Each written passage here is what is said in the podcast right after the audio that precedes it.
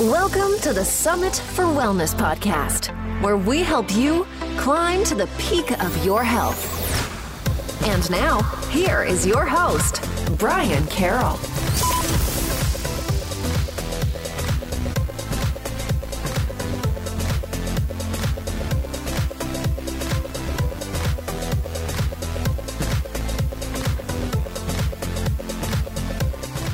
Hello, and welcome back to the Summit for Wellness podcast. This episode is brought to you by Enessa, which is a skincare company that makes products from pure and organic ingredients that result in effective products which bring a more radiant and beautiful skin tone all naturally.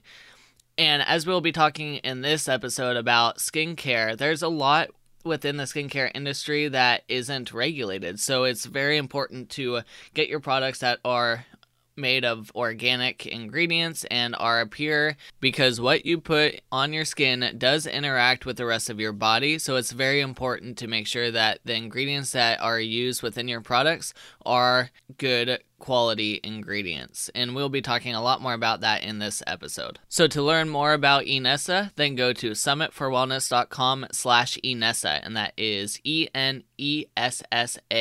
And if you use the coupon code Summit for Wellness, you will receive 15% off your first order. I also have a very exciting announcement to make because we have an upcoming webinar all about the keto diet. It is called the Keto Restore Diet How to Properly Prepare Your Body for the Keto Diet. And I decided to do this webinar because there's so many programs coming out for the keto diet, and no one is talking about how to actually prepare your body before going into a high fat state.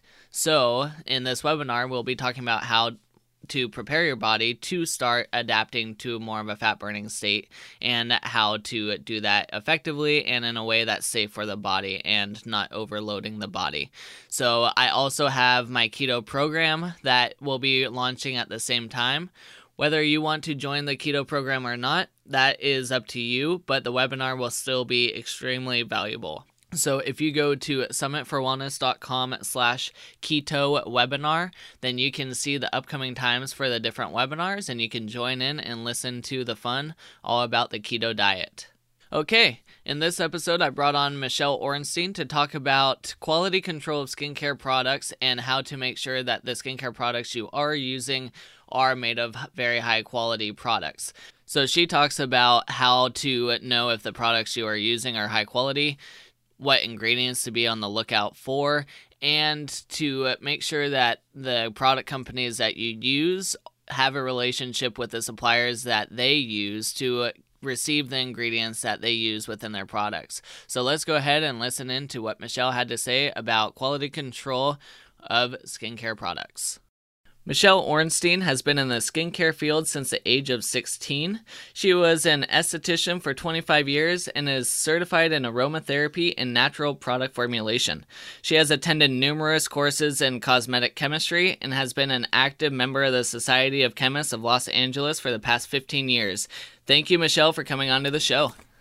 Thank you, Brian, for having me. I'm excited to talk to you. Now, it's pretty fascinating to find someone that's been working in their field since the age of 16. Can you talk about what brought you into skincare and what kind of grabbed your attention with it? Sure. Um, so I remember at, uh, well, just a little bit of background of my uh, growing up. Growing up in Israel, um, I grew up in a kind of a holistic home where my father was a vegetarian. He introduced us to juicing as a part of our normal diet. But uh, I have to say that uh, he's almost uh, 91 and he still juices daily. Um, on the other hand, I was a typical teenager uh, who didn't eat very well. So uh, my skin started to break out, and I remember that I needed to do, you know, to figure out what I'm going to do because it really affected my self esteem.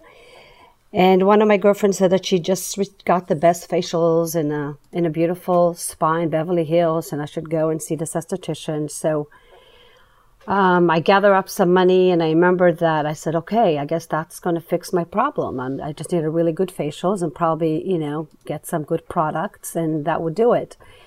So I uh, had my first facial, and that was a really bad experience. I have to say, I have olive skin complexion and uh, I remember that she was picking so much on my skin. and she actually created the marks that took like almost you know two months for my skin to heal from the marks. And at that point i was traumatized because i thought oh i'm, I'm never doing that again. Um, in terms of skincare i remember that i couldn't afford buying all the stuff that she wanted me to buy. And i thought okay um, that's not going to work so i have to figure out something else then the next thing that I thought was, oh, well, a dermatologist could fix my skin. So I went ahead and booked an appointment with a really well known dermatologist in Beverly Hills. I remember that I had to wait two months for him to actually being able to, uh, you know, see me. And I finally got my appointment. I was so excited. I said, yes, I finally have my appointment to see the dermatologist. And I remember walking uh, into the room waiting. And when he finally stepped in, he introduced himself and he says, So what are you here for? And I said, Well, you know, I have acne. My skin is broken out. And he goes, Oh, he didn't even get close. He just kind of sat down and immediately took a pad and a pen and started to write a prescription. And I was thinking, What? This is crazy. This is all he's doing. And I had to stop him and said, I'm sorry, but what are you doing? He says, Oh, I'm writing your prescription for antibiotics and, uh, and Retin-A. And then I thought that that's all you're going to do. Like I waited two months so you can come and, you know, see me. Like maybe you have other questions. Like why am I breaking out? He says, oh no, there, it's, it's very normal. And, um, you know, that's, that's your age and, um, there's nothing else that, you know, you could do. I said, well, what about, can I eat anything? He goes, oh yeah, diet has nothing to do with it. You can eat whatever you want. And, um, you know, just, uh, take the antibiotics. I said, well, I'm not going to take antibiotics because I don't believe in taking antibiotics for, for my skin. And he says, okay, we'll just use the Retin-A. So I said, okay. I was very disappointed with the visit, obviously, because I felt that was a very cold, um, not personal. Um, I didn't get anything other than a prescription, which I thought, why did I even have to wait two months? I mean, that could have been a phone appointment. So, needless to say, I did, you know, out of desperation, I did try the Retin-A. Um, I remember that it was really bad for my skin. Personally, I had a bad reaction. I have very thin skin uh, that reacts very quickly to pretty much anything that I apply on the skin, good or bad. And I started having this blotchy, redness, itchy feeling. Uh, I think after like three applications, I completely stopped using it. So at that point, I was like, okay, this is, uh, I'm stuck. I don't know what I'm doing. Um, I have to figure this out on my own. So at that time, uh, obviously there was no computer internet. So I just went to the Beverly Hills Public Library and I just started to check out books and from herbs, how to treat acne naturally. And I just, you know, was immersed in the whole topic of skincare. And the more I remember, the more I read, the more I wanted to dig into it. And the more I understood that it's more than just what I'm applying on my skin, I started to change my diet. Uh, I remember that uh, my friend told me about a nutritionist that I, I was um, talking to at the time. Then I started reading books about nutrition. Um, and then I went to the local health food store. It was a very small health food store where I lived, not the big, you know, chain health food stores that we have today. And I found uh, you know small little pamphlets and that was you know they they taught you how to kind of make your homemade uh, skincare products. And uh, i was very excited because they were selling all these bulk ingredients and then i could just buy all these bulk ingredients and uh, try to make my own creams and scrubs from scratch. And um, at the time i remember one of my uh, it was an inspiration to me was this natural brand um, that was uh, all about aloe vera and cucumber. And i thought wow that is amazing you know. I need to do that not realizing really that it was marketing you know. And then when the more i the more i understood what i was um, reading and uh, reading the ingredients in the back the more I realized that I had more questions and the more I did not understand. So the more I dug into it, the more questions I had. And uh, I did, you know, enjoy, you know, at age 16, that's what I did. I started to just kind of make my own products for me at home. And uh, I remember my mother was telling me that I'm making a mess all the time, and it was uh, it was a lot of fun. I, I really enjoyed that, and then I remember that my skin started to clear up. But again, I said I wanted more. At that time, I was determined that I needed to really understand more about the depth of ingredients and and products. Um, I decided that after I graduated from high school that I was going to go to beauty school. I wasn't sure if that's what I was going to do as as a profession, but I just thought, why not? I'm just going to take this course and I love it, so it interests me and I'm just going to see where it takes me. And uh, beauty school was like the best thing, the best experience that I've had personally.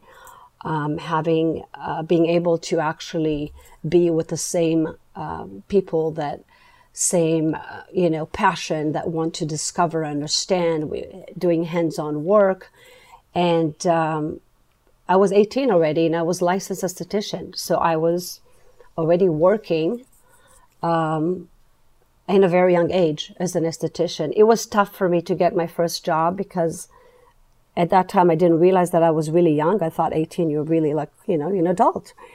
So I uh, had a really tough time um, finding a job because I had no experience. I actually remember one day that I was sitting with the yellow pages and uh, I said, I'm gonna, I'm determined, I'm gonna find it. And from A through Z, I called all the places in Beverly Hills until I was going to find a place that's going to say, yes, there's an opening, come for an interview. And I have to tell you, my first job was in the letter V of the alphabet. I can't tell wow. you. and um, and that meant that meant so much to me when the lady said over the phone, "Sure." Um, she didn't say come and, and, fill an application. She actually said, "Why don't you come and uh, and give me a facial and I'll see how you work and." Uh, and I thought, wow, she's different because all the other places, they just wanted me to fill an application. So uh, that was my first and only job that I worked somewhere. It was, um, it was for a lovely woman uh, in Beverly Hills. She had her own little uh, spa.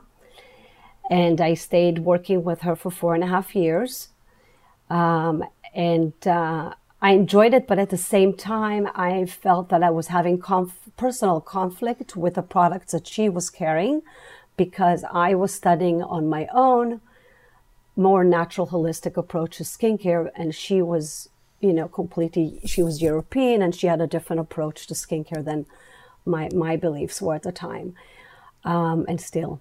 Um, so um, after four year four and a half years and during actually that time I started to do facials um, at home seeing my friends family and uh, and started blending and you know making uh, things as I you know like I said as I was reading from books and um, I studied then in the summer I went to Israel and I enrolled myself in an aromatherapy institute where they took the aromatherapy very seriously.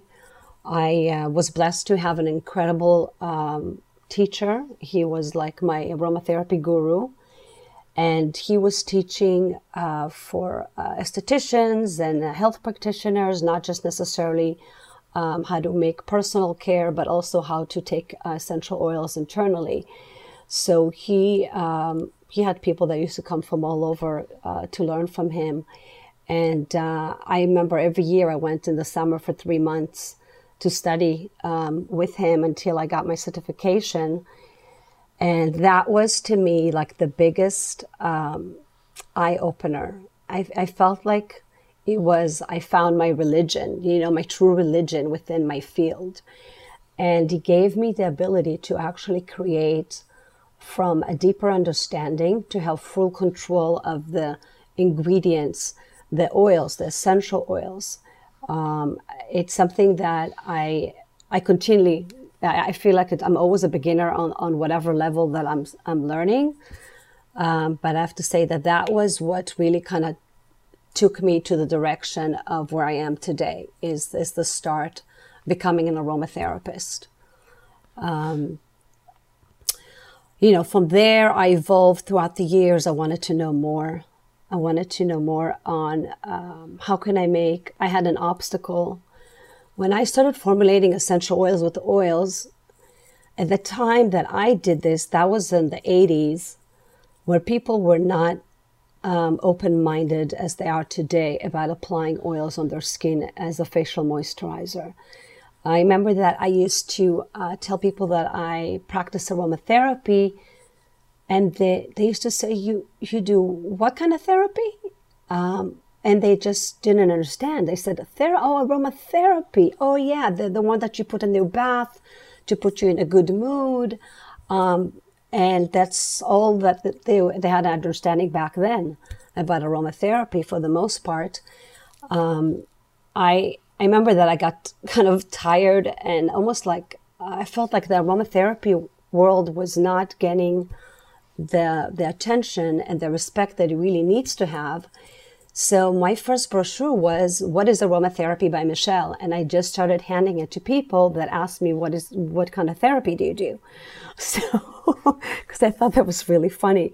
Um, they um, they were then more inquisitive, but then it was still very difficult for me to, um, you know, to uh, educate people that it's really okay to put oils on your skin, that it's not going to clog your pores, that essential oils are not, you know, comedogenic as they're.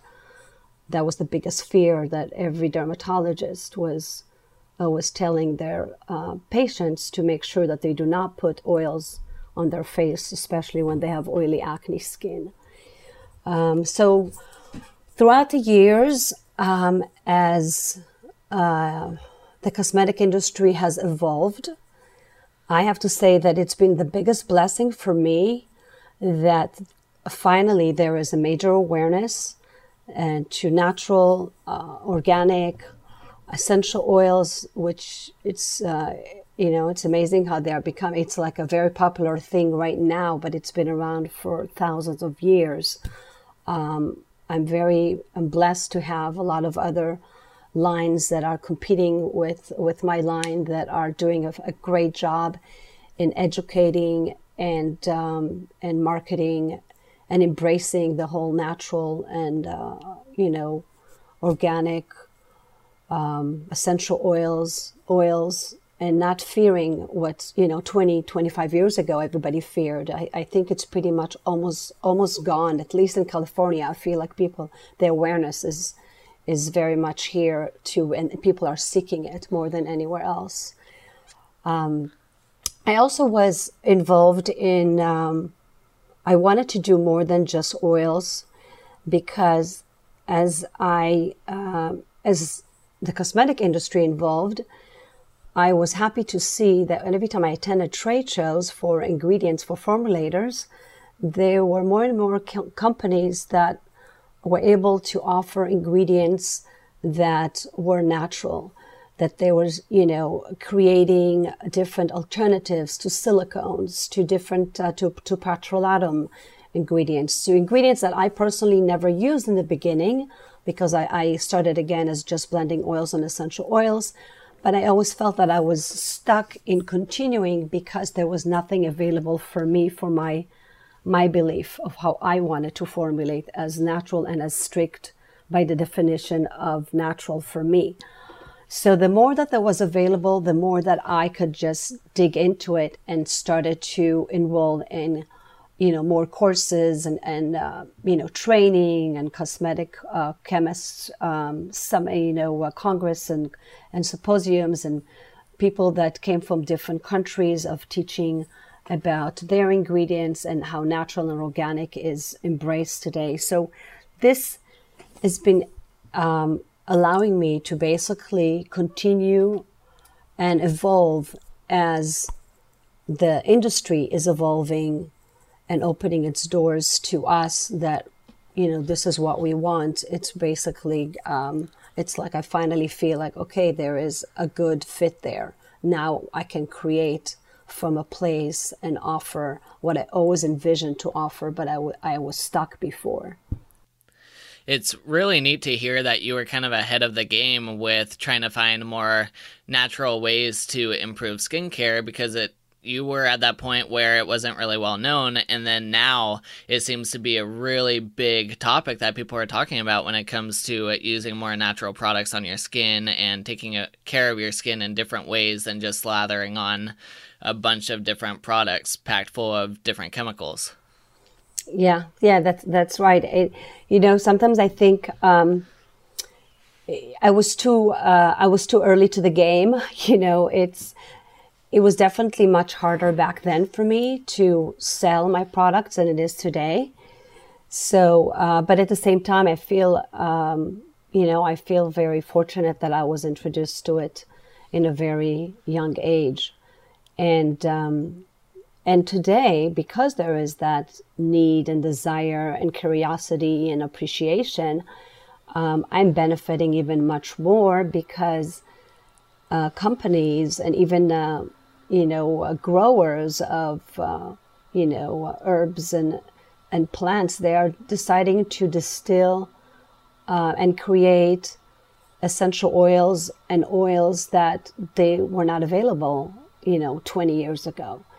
So um, it's uh, it's it's fantastic. It's great. Like for instance, when I started blending um, essential oils with oils, carrier oils, there were very few that were um, available. You know, they were like the the basic almond oil, the sesame oil, the hazelnut oils, a lot of the nut oils, um, and definitely not organic.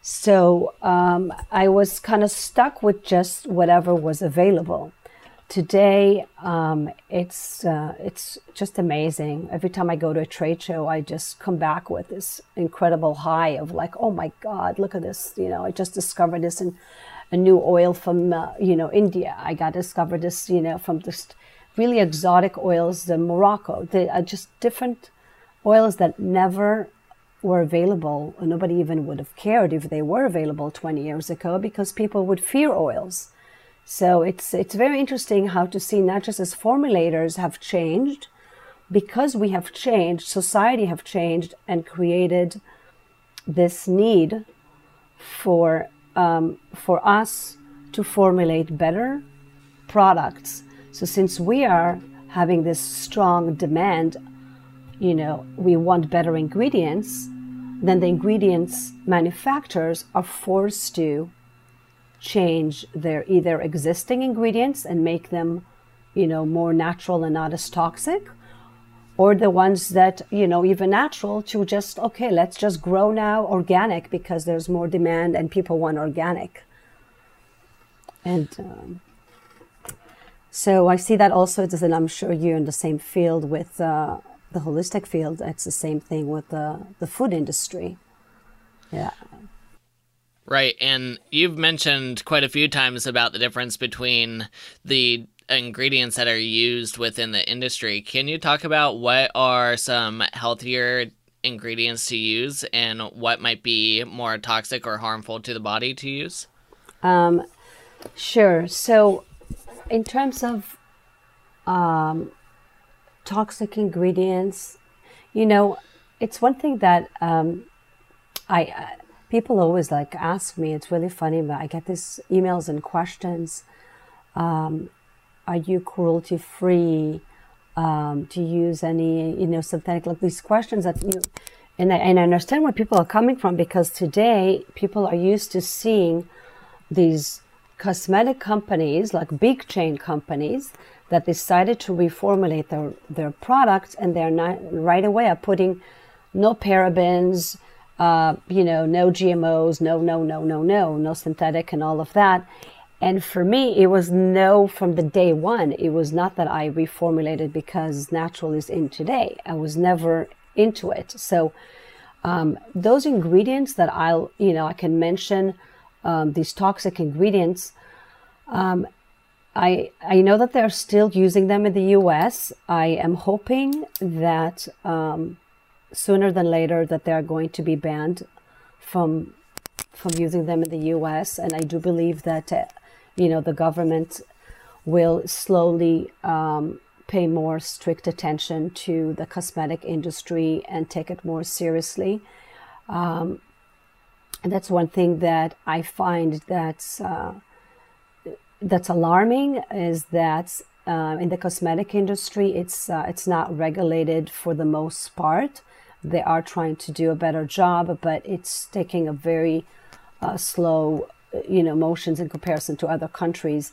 Um, for instance, uh, formaldehyde is is still used here. I mean, there's still some ingredients that I'm just shocked that are still there, and I when I see them on, you know, in the main, you know, drugstore, you know, you go to the major stores and you just pick up if it's hair colors, if it's nail polish, if it's whatever cosmetics, makeup. Um, and these are big brands that are just feeling okay to still u- use these ingredients that are toxic. I mean, parabens, parabens are probably not the worst thing. I mean, I uh, I've never used them. I would not use anything personally myself with a paraben either, but um, I just know that you know um, you know the other like I said formaldehyde formaldehyde donors, uh, phthalates. Uh, we were talking about uh, sunscreen, avobenzone, and you know people are aware today that there are a lot of ingredients in sunscreens that they're more damaging, and it's better not to wear it than to do wear it. Um, they uh, they cause a lot of you know they're they've done a lot of studies and they are you know saying that they might you know lead to some um, cancer. And even though that there is all these concern it's still available. It's still there. And and companies are still selling it. Um, I remember I was uh, was a couple of years ago, and we have this uh, yearly uh, conference for for chemists, and we gather about 300 chemists usually, and people come from all over the world, and um, they brought somebody to speak, and one of the speakers was uh, from uh, FDA regula- regulations, and they did bring up the topic of um, all these ingredients that are soon to be uh, banned. Um, well, soon for the FDA is not soon enough, but I I was excited at least to see that it was a large list of ingredients. Uh, there were over a thousand of ingredients that cosmetic in the cosmetic industry we were not going to be allowed to use. Um, I remember looking at the room and seeing a lot of faces that were concerned because I realized that they were using these ingredients. Um, and I was just saddened to think, like, wow, they're just thinking about the money that they're going to be losing. But you know, where you know, where's the conscience? Like, you should be like, don't use it. I mean, you're harming somebody. Um, so, I think um, there are so many um, toxic ingredients out there that are they accumulate in the body and people just don't understand. They think that they are just applying it topically on the skin, but what they don't understand is that the skin absorbs the ingredient and it gets into the body and it gets into the liver.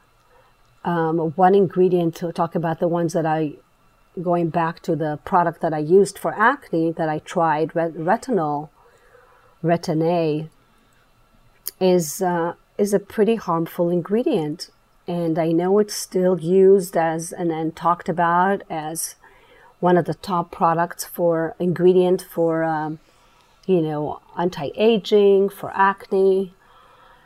But what people don't understand that it is um, it's it's it's pretty toxic and then not to mention that it thins out the, the skin and when you're thinning out the skin on a daily basis and you go in the sun you're exposing your skin, your fresh new skin, to um, get hyperpigmentation and skin discoloration.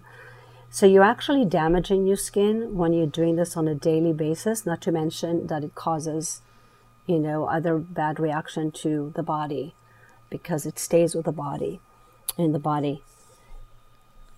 Um, other other ingredient that is pretty alarming to me that is still used is hydroquinone.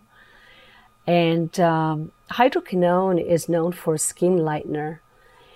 And I remember in the 80s, everybody wanted to have their skin, you know, white. And even if there was just little, not, not much of a pigmentation, they just thought it would be a, a great thing to lighten them, brighten their skin. And they would uh, go to the dermatologist and they would just get a prescription for hydroquinone. And even if it was a minimal uh, percentage, you have to understand you have to use this cream on a daily basis for at least six to eight weeks before you see any kind of results. The results that you're supposed to see, you're supposed to see your skin a little bit, um, or maybe more than a little bit, brighter, lighter. But at the same time, when you're doing that, you are creating a thinner skin. Again, the same problem that is happening when, when you're using retinols. And that skin is, you know, uh, sensitive to pigmentation, and um, and it's pretty toxic to the body. And in when you're using something like this on a daily basis for a long period of time, it can also you know lead to some cancers. And people are not thinking about the long term; they're just thinking of today. Uh, I know that in Europe, it's banned in Europe and in other countries just like the other ingredients that uh, I mentioned. So hopefully, this is something that you know it's it's going to be outlawed in here very soon too. Yeah, it's nice to see that the FDA is actually talking about starting to ban some of these ingredients that are used because, like you said, Europe has banned quite a few different ingredients, and we seem to be so bar so far behind in banning ingredients that everywhere else seems to be banning. Yeah, yeah, and and on the contrary, like there, I know that there are some uh, ingredients in Europe that are approved, um, even as the SPF filters, that are not approved in the U.S. So. Um, every, or even you know it's the same thing with uh, you know each country has their own regulation australia and japan so whenever um, i get introduced to an ingredient that interests me that's always my first question is i have to see which countries it's approved in because uh, we do sell internationally and i never and i want to make sure that uh, you know that we comply with uh, with all the international laws. So i have a question. Do you have to uh, state on your products all the ingredients that are used or is that not really regulated as well? Um, no with cosmetics you do I, I know with perfume you don't, but with skincare you absolutely do. But um, there are there are different um, rules in terms of how they see ingredients. So, for instance, they look at essential oils as perfume. Now, for them, it's just nice smelling essential oils or oils they don't think it does anything. So you do not legally have to list every single essential oil in your formulation. You could just put proprietary blend of essential oils and that's fine. Um, the rest of the ingredients you you absolutely have to list and you should list them by the order of how it's used, you know, the higher percentage first and the lower. Um, you can he also put um, you know uh, the if there is a, an ingredient that is that's one thing that uh, you know I don't like but if there is an ingredient for instance um, that is used in a very low small dosage in a formulation which means low I mean below 1% or below you don't have to use you don't have to um, to put it on. Um, the one thing that i see that always bothers me is whenever i get introduced to for instance uh, extracts uh, herbal extracts different ex- extracts so the the vendor would just name it for instance let's say green tea extract but they would not tell you what how do if they preserved it or they didn't preserve it. So when you're looking at a label of a product, you, the FDA would only require you to put the name green tea extract. But the extract that the company is selling to you is preserved with something. Even though it's a very small percentage of a preservative that they're using, but they are using a preservative. But you're not required to put that name of preservatives in your label. You're only required to put green tea extract.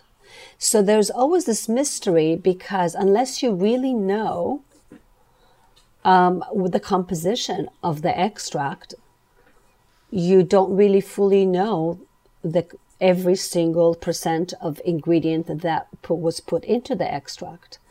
And um, when I found this out years ago, I was alarmed because I thought, oh, well, this is crazy because if I choose not to put phenoxyethanol in my preservative in my products, then why would I want phenoxyethanol as my preservative in my extract?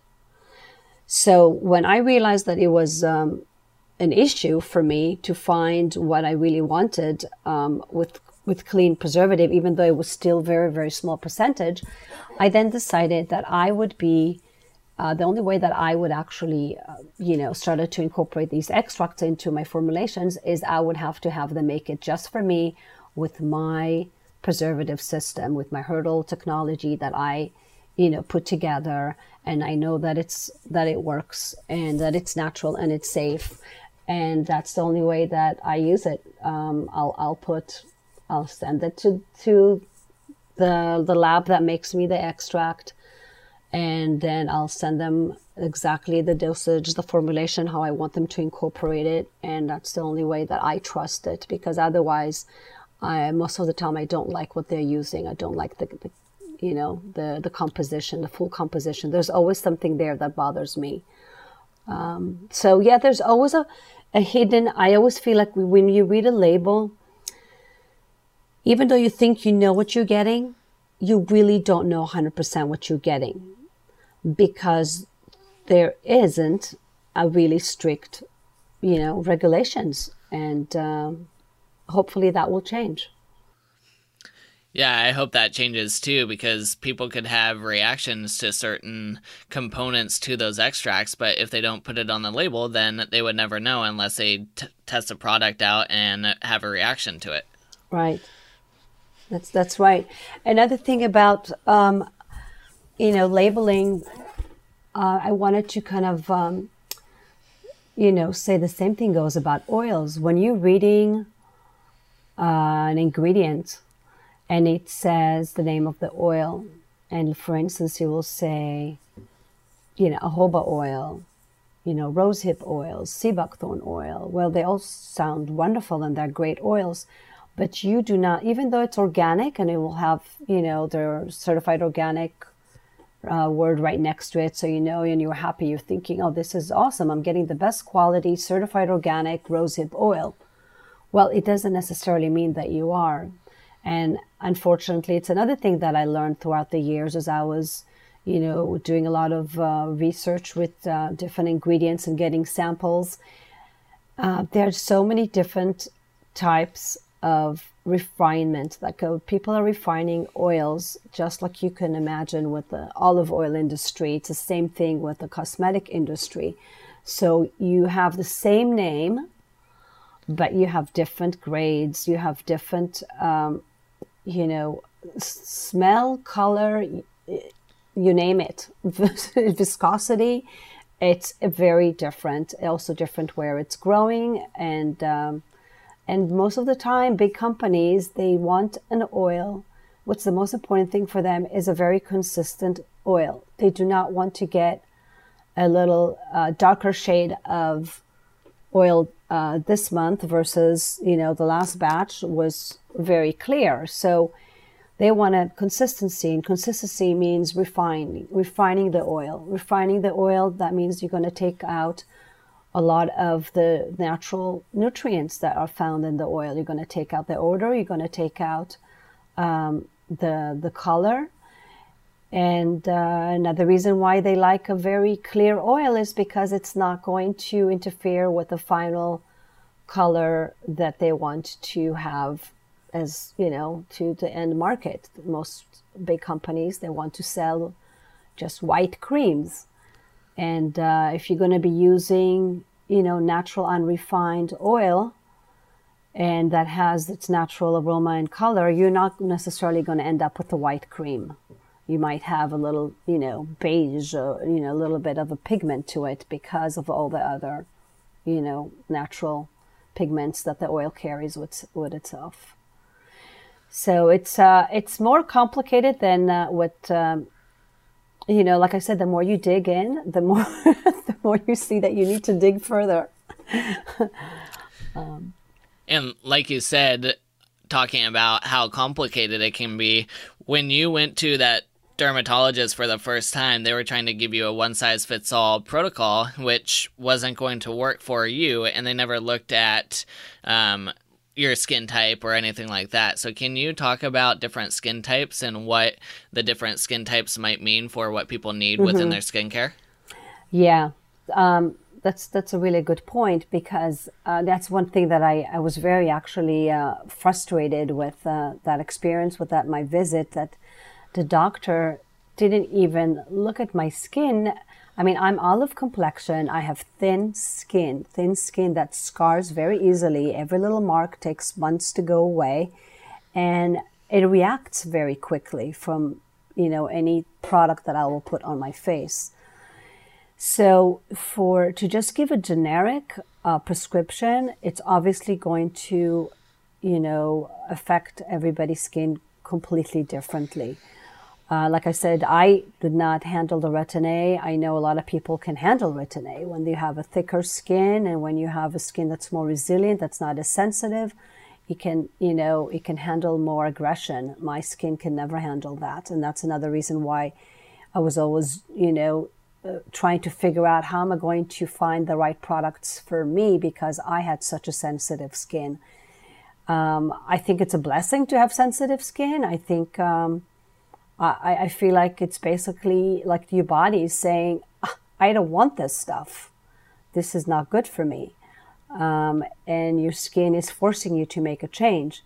Um, it doesn't mean necessarily that every natural and uh, you know, organic, pure essential oil or, or oil is uh, is not going to react with with your skin. But one thing I have to say that at least essential oils are not going to damage your body. Um, essential oils they they flush out from the body within six hours through urine and, and sweat. And uh, if somebody has an allergic reaction, they just need to drink a lot of water. And uh, the, the body is not being damaged by um, by using essential oils versus when you do use um, you know harsh chemicals that um, within time it does build up in the like I said it can give you liver toxic and it does build up in the body. Um, I wanted to talk about the difference between when I was an esthetician. I actually I didn't even mention that. I think I forgot to mention um, that I did 25 years hands on. I did facials. I had a spa. I had a spa in Melrose, and um, that was a beautiful spa that I, I envisioned as a, you know, when I was in my 20s, I wanted to build a home for my, like a sanctuary. I had this vision that I'm going to build this holistic sanctuary where I'm going to be doing all the natural treatments and I'll bring in a massage therapist and an acupuncturist and a Reiki, and I had that. It was it was beautiful. Um, I had the spa in Melrose for ten years. Prior to that, I was in Beverly Hills, another another place that I was working at on my own that I rented. But I did 25 years hands on. I um, basically developed the Enessa product line from being inspired throughout the years from my customers, my client, my client that came to me since I was 18. Um, throughout the years, it was an involvement. So first it was, oh, well, everybody was kind of, most of the people were word of mouth. So they were all young, around my age. They were breaking out. They needed stuff for acne.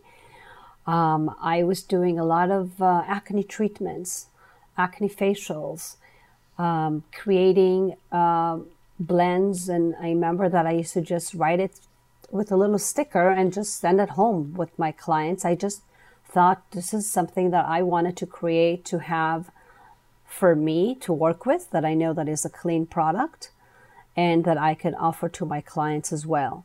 So um, I was having um, a lot of success with uh, dealing and understanding because I had been through this myself uh, and I understood what it is to really deal with acne and and more than just as a topical I always and still today I talk about dealing with your skin from inside out. You know, I don't look at, um, you know, here is the next, here is the next product that's going to cure you. Here is my amazing potion. Yes, you've had dealt with cystic acne all your life. You're going to use this and it's going to be gone for life. No. I always say that it's more, there's more than just the next product that you're going to put on your skin. You have to do more personal work. And you have to, as, as you know, it's what we eat, it's your lifestyle, it's sleep. Sleep is so important to get a good night's sleep, to, to be less stressed, to exercise, to just, you know, be a happier you, whatever you can do, not pick at your skin. So this is something that I always in, incorporated into my practice. Um, the skin, dealing with with um, dry skin, oily skin, rosacea. I've seen all the different types of skins throughout the 25 years of, you know, having a spa, doing hands-on facials. Um, I basically dealt with the most sensitive type of skin that could not handle any, you know, regular creams. And with essential oils, we were able to balance the skin and getting into a situation that the client was not, her skin was not as aggravated, not as flaky.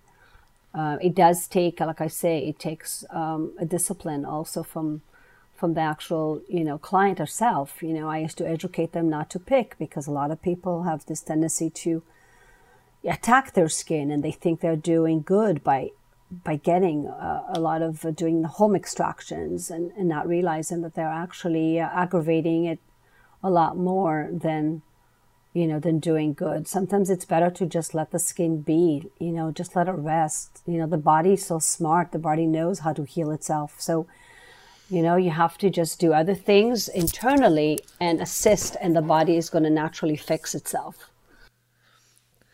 Yeah and talking about that working from the inside out a lot of times we see acne prone skin as more of a symptom of other stuff going on inside. So if your body is having a hard time detoxing something, then it starts pushing things through your skin. Or if you're having some kind of reaction maybe to the foods that you're eating within with inside your body, then you're going to see it pop up somewhere on your skin. So, like you said, it's very much you have to have a balance of the external and the internal, and you want to make sure that the stuff on the external of your skin is also going to be good for you and not pushing more harmful toxins into your body that just aggravates the entire system more. Mm-hmm. That's so true. That is so true. You know, I have to tell you, Brian, like I remember this client I had about 20 years ago she um, had, she was a beautiful girl, had this really severe, gigantic cystic acne on her face. And she came to me for facials, and um, I was very honest with her. And I said to her that she really needs to address it from within. There's something going on. And she found a holistic practitioner, and this was like 20 years ago. And then she came to me and she said, Guess what? I, they found what I was allergic to. I said, What were you allergic to? And she says, For some reason, I'm allergic to something that is in wheat. And this was 20 something years ago. And back then I was like, Really? Because, you know, I, nobody back then talked about gluten. And uh, so she stopped eating wheat. She stopped eating wheat. And her skin, it was incredible. Her skin cleared up of course, she came and did, facials and used essential oils. She did all that in conjunction with, with changing her diet. But it was, it was basically, I know for a fact, that it was the stopping eating whatever she the the wheat products that she stopped eating. Um, that was the what made a huge difference because she said every time she cheated, she would see another cyst would be you know starting to form, which to me that was another you know uh, indication like yeah you have to address it from within. You can't just expect you know the quick fixes from the external. Right, and that's so true. So many people benefit by even removing something like gluten out of their diet, and they notice that there's a huge reduction in their acne. And the tough part for kids is all the food that's available at their schools or mm-hmm. all the mm-hmm. food that everyone has is all processed food so they don't realize that it makes that much of an impact and so they do want to go in for those facials or they go to the dermatologist and get the antibiotics and they're not realizing that there's a lot more to the picture than just that that's true that's that's so true and i have to tell you i have i have two teenagers at home a 17 year old and a 13 year old and at home we we live very healthy, eat very you know organic. I cook a lot. We uh, they know they know to choose healthy ingredients at home. But like you said, the temptation is outside, and at the end of the day, they are teenagers, and they you know they have friends and they go out and they have parties, and uh, it's very difficult. So I think, but but I think that what's what I do see that even when my kids don't always eat 100% great. I feel like if the majority, which is, you know, home cooked meals, and the majority of the time they do eat really well. And I, I believe that as they get older, they would revert to just, you know, sticking to uh, what they were taught at home, you know, and just having a very clean diet. You know, that's that's the hope. Yeah, and sometimes kids they just kind of have to work through the process themselves to figure it out. So you have to be able to accept that you no matter what you tell them, they're going to uh, try and figure out a different way to learn those lessons anyways. So That's right. That's right. I mean, I'm labeled the fanatic, so it's okay. exactly. you know. So earlier you you were mentioning um, how you wanted to know what's in every single extract that you use and all the ingredients, which means you are going directly to either the growers or the suppliers or both. Can you talk about how important it is to have that relationship directly with the sources instead of working through the entire chain of buying a product that was bought by this business over here and produced by these people and you don't know who's within that chain and what they're doing with the product at each stage? Mm-hmm, sure. So I believe that um, you know the more um, you know the more popular ingredient becomes, the more um, adulteration we will see within that ingredient. So I'll give you an example. When um, well, well, we don't have to go far. Lavender essential oil. Lavender essential oil, and this is uh, something that is known for a long time, that comes from France there is a, a, you know a maximum yield of an essential oil per year that France is basically able to you know produce uh, from their lavender fields to create the lavender essential oil. Well, it's uh, very interesting how they are exporting more yield of lavender essential oil than they are capable of producing in a year. So, what it means to you that there is adulteration somewhere, and this is happening a lot in in many ingredients and essential oils, you know, all over the world. Um, also, there was a problem with cold pressed oils. You know, whenever there is, uh, there was a shortage years ago. There was a major shortage of jojoba oil and um, and there was a lot of adulterations. I, had a hard time um, getting supply for my regular supplier when I used to. Uh, had no problem, and when I had a hard time getting supply, and the supply was uh, in such a high demand. I used to be getting uh, solicited with other vendors telling me that it's uh, it's a jojoba like oil, and I'm like jojoba like oil, like I just couldn't understand all the stuff that, the, all the, cre- let me just say, the creativity that is out there in alter, alteration is amazing. It just amazes me how people do all this stuff because anything just have the supply because the demand is there and there is no limit that I see what somebody is willing to do in order to just get it to the to the end user. If it's you the formulator to be able to formulate so you can give it to your client. I would much rather say i'm sorry i'm out of that oil. I cannot with my conscience just sit and say okay i'm going to buy a pretend.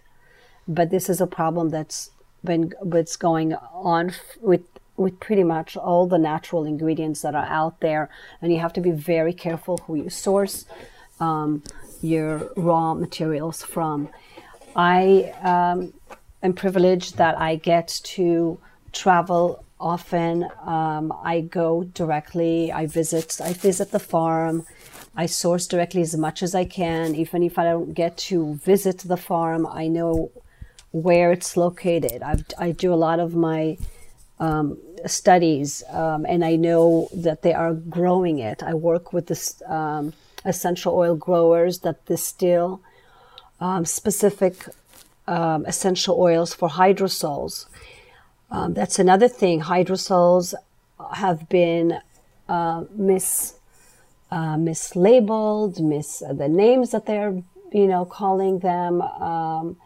They will call floral water that they created with just water and essential oil. They will call it a hydrosol, but it's not a pure hydrosol because a pure hydrosol is is basically the byproduct of either a byproduct of a distillation process or you're actually distilling for the purpose of creating a hydrosol.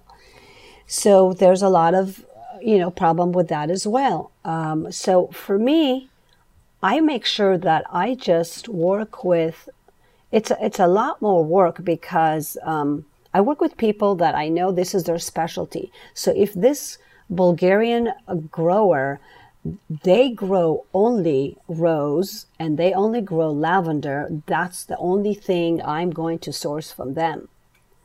If I see uh, somebody that has a list from here, you know, to, to the entire list of essential oils, that they're offering, obviously, I know they're not the growers. I know that they got it from a, a, third party. I have no idea if they diluted it in their lab before they're repackaging it and they want to ship it to me. So I stay away from purchasing this way. Uh, I want to make sure that I know exactly where everything comes from because the closer I get to, you know, to the ground where it came from, uh, this is where the quality stays. You know, the, then the further that, and this is the problem when people will say, um, "Oh, lavender oil or such and such oil. It, I tried it. It doesn't work. I did X, Y, Z. Oh, it doesn't work." Well, you tried a product with a name, but it's probably not the same quality as what it's supposed to be. So I I think that this is um, something that consumers need to educate themselves a little bit more, to ask more questions, to ask the origin of the country, to ask, um, you know, if the oil has been refined, if it's, you know, a- anything that will give them that sense of security that they know that this is coming from firsthand. Yeah, and I think more people like you or there needs to be more people like you that go and meet with the suppliers and their growers because I think that's such a powerful addition to the products that people make. And I had Joel Einhorn of Hanah, who makes a um, Ayurvedic herbal blend on my podcast a few episodes ago, who he does the exact same thing over there in India, and mm. he he goes directly to the source and he works with the growers and he has it a very specific way. And you want to know what's in the product that you're offering especially when you want to offer a very clean product. That's so true. That's so true. Speaking of india you just uh, reminded me um, when i was searching for a really um, special oil that i could use for anti-aging um, I came across moringa oil, and this was about probably at least more than five, six, seven years ago. And moringa was not really known. There was no no moringa products on the market at that time. And I I found the direct farm, organic farm in India. And usually, the, you know, uh, Enessa is not a huge, uh, big company. And usually, when you are importing, they um, they like to get these big drums. But I wasn't sure of of the quality. I wasn't really sure what I was going to get. So I always import a very small, you know, quantity in the beginning.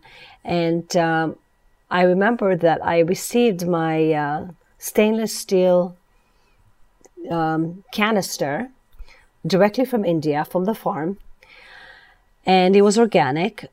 And I opened it up, the moringa, and I thought, wow, that's a rich, beautiful oil. I mean, it was just like the aroma. I had the, the little nutty smell, the color, the greenish color, the yellow greenish color. It was just like, wow, that's that's pretty incredible oil. Then I did more studying on it, and I decided to incorporate it into our product line.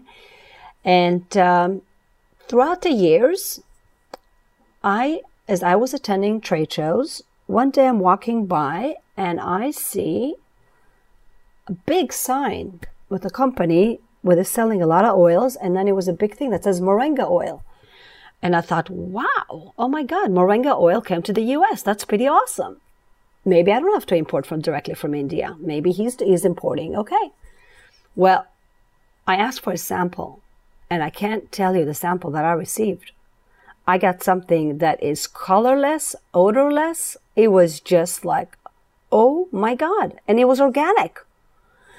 So that experience on, on, its own, I'll never forget that because I actually, and then I, I, found other companies. I actually sourced just for the fun of it. I had four different samples from different suppliers of organic moringa oil.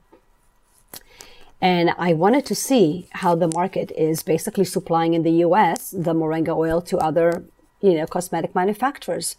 And I thought to myself, oh my God, this is what they're using but they don't really know that the real moringa oil does not look or smell like this. The real moringa oil is the one that came directly from the farm, the organic farm from India that has the aroma and the color. So from that experience, I learned and to really i have to educate people all the time you can't just trust you have to ask a lot of questions and the more the oil is refined, you're not getting the same thing. So if you're seeing the name, whatever the same name of the oil on an on a label on ingredient, you still don't know. I think what would make somebody probably feel more secure is if I had to buy a product today, I would not buy from big big manufacturers. I would always buy from small small manufacturers that manufacture you know, small batches that really care because that's that's where the difference is. It's the quality, the quality that you're getting. It's not about the name. It's not the, you know, the marketing. They have a, you know, they do a great job with that, um, but you're not getting the same thing. And speaking of quality, can you talk about the your the quality products that you produce at Enessa? Um, yes. Um, so as you sense by my um, my tone of voice, as I am a very um, strict. Uh, I follow a very strict guideline when it comes to natural. Um, I don't even the, the the list of Whole Foods accepted list of ingredients is not something that I think is acceptable for me personally. I think that they're accepting preservatives and ingredients that I choose not to put because they are also causing, may cause some skin irritations. So I choose to be as safe as could be. Every product that I um, that I made throughout the years actually came from an inspiration. You know, I, when I think about um, all the different products that I've created throughout the years, they almost have a story behind them because either from a customer, somebody that needed to address a skin concern, or for um, you know when I had my kids, then I was inspired to create some baby products because I felt like there was something that was missing out there that was uh, not as strong um, that would really help if it's for the eczema, whatever it is that I was dealing with. Um, so the quality, I I make the product myself. So I think that should say a lot for somebody who is very um, strict in terms of sourcing. Uh, you know, making sure that each batch is is tested. Um, you know, we actually um, you know bottle it ourselves. I mean, from A through Z, we source all the ingredients. I, I myself, like I said, um, um go out and um, make sure that I know what I'm getting, and I test it out before. And anything that I make, I feel like if I'm not, if it's not going to make a difference, I actually don't have a, a desire or an inspiration to even bring it into the Enessa line. I feel like if somebody has created something better out there, then there's no need. Then I, I look to something else. I need to be inspired. You know, I need to have something that would get me going to like make me want to dig and study and figure out how can I make something that is not um, that is not there yet. Um, but you know that's um, that's something that is an ongoing, and I feel like it's uh, that hunger, that the the constant hunger to make anything that I do better, and to always feel like I'm a beginner at that level is uh, is great for me personally because I'm never bored. I'm constantly enriching my knowledge and um, and I think that is a big part of the quality is the you know if I see something that I thought even that was great and and tomorrow I realize it's not as great as I thought it was then I have no fear of making a change. And I have no fear of, of communicating that either. So I think we just have to just always trust our you know inner gut feeling and and create from a passion create from love create from you know, you, when you think about, am I really going to put this on my kids? Am I going to put this on myself? If the answer is no, I'm obviously not going to make it for anybody else to use. So if if I have a self doubt about any ingredient, I would ju- I rather not put it in there than than have it there. That is awesome to hear. And Michelle has been very generous and she has offered a 15% discount on any of the products from Enessa.com. So if you go to Enessa.com and add the coupon code Summit for Wellness, which is all one word, then you can get 15% off. Michelle, can you tell us where to pe- uh, people can find you online? Um, sure. Um, Enessa.com and also we have Instagram, Enessa Organic Skincare. And um, yeah, check us out and I'm always um, available for skin consultations. I'm happy to uh, always answer emails and uh, address any kind of uh, questions um, and help in any which way that I can. Even a lot of times it has nothing to do with Enessa, but you know, sometimes I feel like maybe a client is using products that maybe they have to just maybe not touch essential oils right now because they're using something that will interfere. So I have no problem in, in always just communicating the truth as long as it's going to benefit, you know, my client. The most important thing for me is to have a happy client. You know, I feel like that's that's how it comes back to you, you know, in anything that you do. Work with passion and have happy customers. Well, thank you, Michelle, for coming on. I appreciate you going to the extra um, distance to be able to provide really quality skincare products for people. It's something that I definitely believe in that should be done by a lot more businesses. And I appreciate you doing that within your own business. So thank you so much. Thank you so much, Brian, for having me. It's been a pleasure. Thank you. I hope you were able to learn some new things about the skincare industry and learn more about some of the dark secrets behind ingredients that are used by a lot of the bigger companies. There's a lot of information I did not know about skincare that I learned from this episode myself, especially when it comes down to essential oil usage and how different companies might may dilute the carrier oils or make oils that are similar to the real oils, but make it in a way that it won't change the overall color or the viscosity of the product that they are using. So it's I think it's really good information to know, especially if you use a lot of skincare products.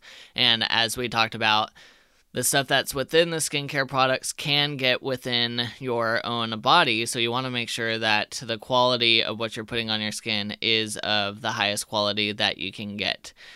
Go ahead and take advantage of that 15% off coupon from Michelle. It's very generous of her to do that. So uh, use the coupon code SUMMIT for wellness, all one word, at enessa.com. If you liked this episode, then please go to iTunes and leave us a rating and review. They really do help us to get this podcast out in front of more people. So if you go to summitforwellness.com slash iTunes, that will take you right to the page to, to leave us a rating and review, and it'll help us out. And next week, we will be talking with Pat Purcell all about chronic pain and fatigue. So, if you are someone that's been suffering from chronic pain for a long time and you want to know some strategies on how to help yourself get out of that pain, this is definitely an episode for you to listen to. So, that will be coming out next week, and we will see you next time.